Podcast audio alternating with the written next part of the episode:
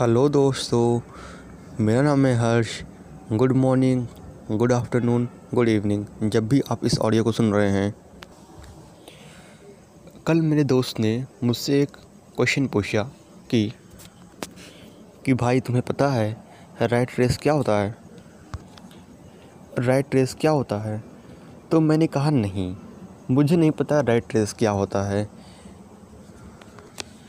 तब उस बंदे ने एक्सप्लेन किया रेट रेस एक टर्म है, एक फ़ेमस बुक जो फाइनेंशियल इंटेलिजेंस को इम्प्रूव करने के लिए लिखी गई है।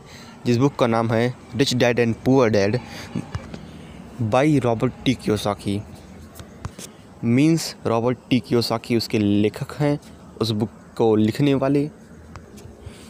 ये बुक ये बुक हेल्प करती है to gain a knowledge about financial financial subject इस बुक को पढ़ने के बाद आपकी वे ऑफ़ थिंकिंग जो कि जिस भी डायरेक्शन में है, ये टोटली चेंज कर सकता है आपके वे ऑफ़ थिंकिंग को। अच्छा इस बुक में ऐसा क्या ख़ास है? ये बुक मैंने जैसे पहले कहा, ये आपके फाइनेंस के सब्जेक्ट को इम्प्रूव करने के लिए है।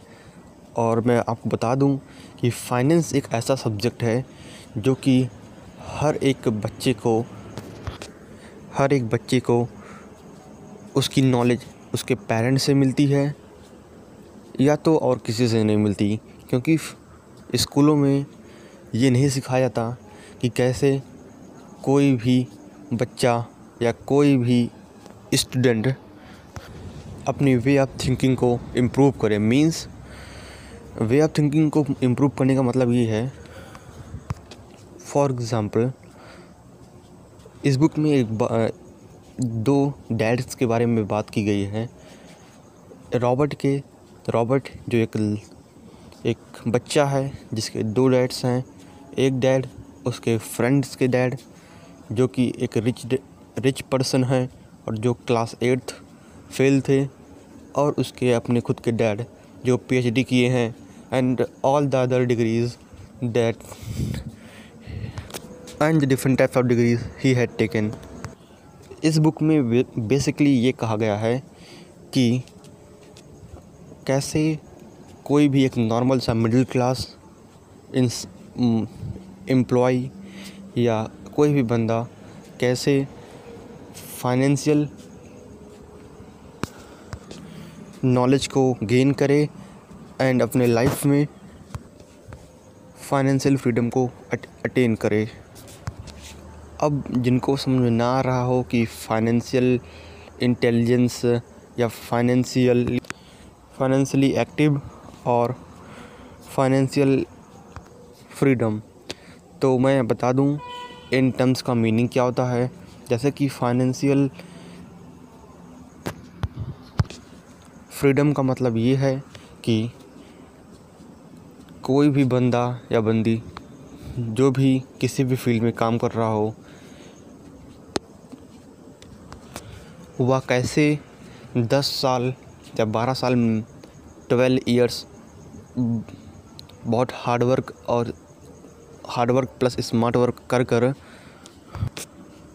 पैसे कमाए और उस पैसे को कैसे ले इन्वेस्ट करे जैसे जिससे वो पैसा उस बंदे या बंदी के लिए पैसा बनाए। मींस पैसा से पैसा कैसे बने? और we can say I can say कि पैसा के लिए आप काम ना करें, पैसा आपके लिए कैसे काम करे? इस बात को रॉबर्ट सर ने बहुत अच्छी तरीके से rich dad and poor dad book में बताया है। और इस बुक में जो मैंने शुरुआत में कहा था राइट रेस राइट रेस का मीनिंग क्या होता है? ये टर्म इस बुक में जो यूज़ हुआ, इसका मीनिंग क्या है? इसका मीनिंग ये है कि जैसे आप, जब आप पैदा होते हैं, उसके बाद बड़े होते हैं, उसके बाद आप स्कूल कॉलेज जाते हैं और बहुत मेहनत से पढ़ाई करते हैं, फिर आप बहुत हार्ड वर्क स्मार्ट वर्क करने के बाद जब आपको एक जॉब मिलती है उस जॉब से आप वो जॉब से आपको पैसे मिलते हैं और आप काम करना चालू कर देते हैं उस जॉब उस कंपनी के लिए जिस कंपनी में आप जॉब कर रहे हैं। सो so, आपने क्या किया? आपने बहुत मेहनत की तब उस कंपनी में आपको जॉब मिला। आप फिर जॉब कर रहे हैं पैसे के लिए। यही सेम चीज़ फिर से आपके आने वाले जनरेशन के साथ भी होगा। क्यों? क्योंकि उनको भी इसी सेम स्टेप्स को फॉलो कर कर लाइफ में आगे बढ़ेंगे वो सब भी। सो so, ये जो साइकिल एक बन जाती है फिर से यही सेम चीज़ रिपीट होगा। इसी साइकिल को राइट रेस कहते हैं। अगर आपको इस राइट रेस से बाहर आना है तो कैसे आएँ? राइट रेस से बाहर आने के बहुत सारे तरीके हैं।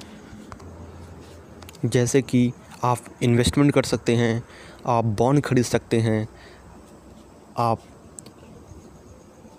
पे पेटेंट्स के पेपर को ले सकते हैं and many other things that you do to overcome the rat race अब आप पूछेंगे कि इसका फ़ायदा क्या है?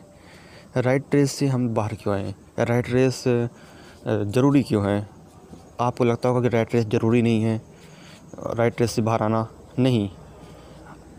अगर आप भी, आप सोचिए, अगर आप भी मेहनत कर कर, बहुत मेहनत कर कर आप कोई जॉब पाते हैं, और फिर सेम चीज़, वही आपके आने वाली जनरेशन या आप, या आपके बच्चे करते हैं, फिर जैसे कि वो वो भी बच्चे रहते हैं, फिर वो बड़े होते हैं आपके बच्चे एंड वो भी स्कूल जाते हैं, कॉलेज जाते हैं, फिर एक अच्छी डिग्री लेते हैं, फिर नौकरी के सर्च में जुट जाते हैं। So basically many of the people are follow the path of the rat race so conclusion पे आते हैं। अब तक हमने क्या सीखा, क्या पढ़ा, क्या समझा? तो हमने समझा कि राइट रेस क्या होता है? हमने समझा कि फ़ाइनेंशियल नॉलेज को कैसे गेन करें और फाइनेंशियल नॉलेज ज़रूरी क्यों है? ये क्वेश्चन का आंसर मैंने नहीं दिया था। फाइनेंशियल नॉलेज इसलिए ज़रूरी है क्योंकि फाइनेंस की नॉलेज आपको अपने पेरेंट्स से मिलती है और उनको उनके पेरेंट्स के द्वारा पेरेंट्स से मिली जाती है। सो फाइनेंशियल नॉलेज को अगर आपको सच में गेन करना है तो आपको बहुत सारी बुक मार्केट में आती है तो आप उसे पढ़ सकते हैं। एक्चुअली मैं उसे प्रमोट नहीं कर रहा हूँ, क्योंकि मैं चाहता हूँ कि आप उस बुक को पढ़ें और अपनी लाइफ में आगे बढ़ें।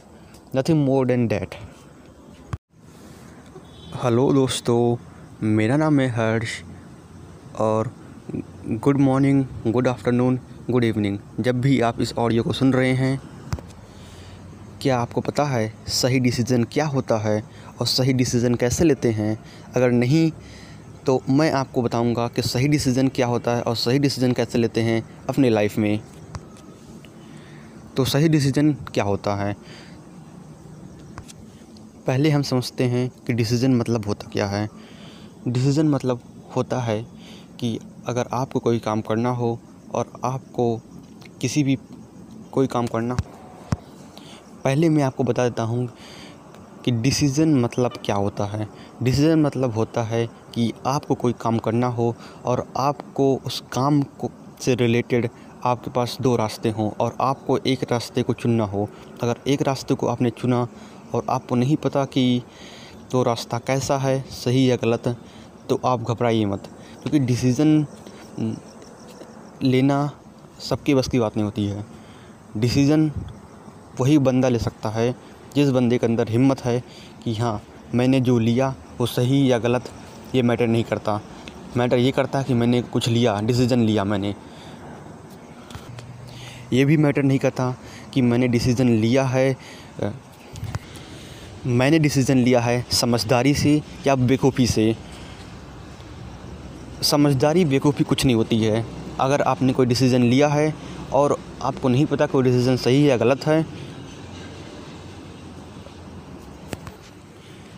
एक्चुअली मैं आपको बता दूँ डिसीज़न लेना सबके बस की बात नहीं होती है।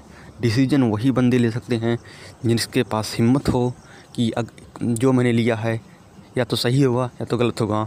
अगर गलत होगा तो मैं उससे कुछ सीखूँगा और लाइफ में आगे बढ़ूँगा। सो कंक्लूजन पे आते हैं।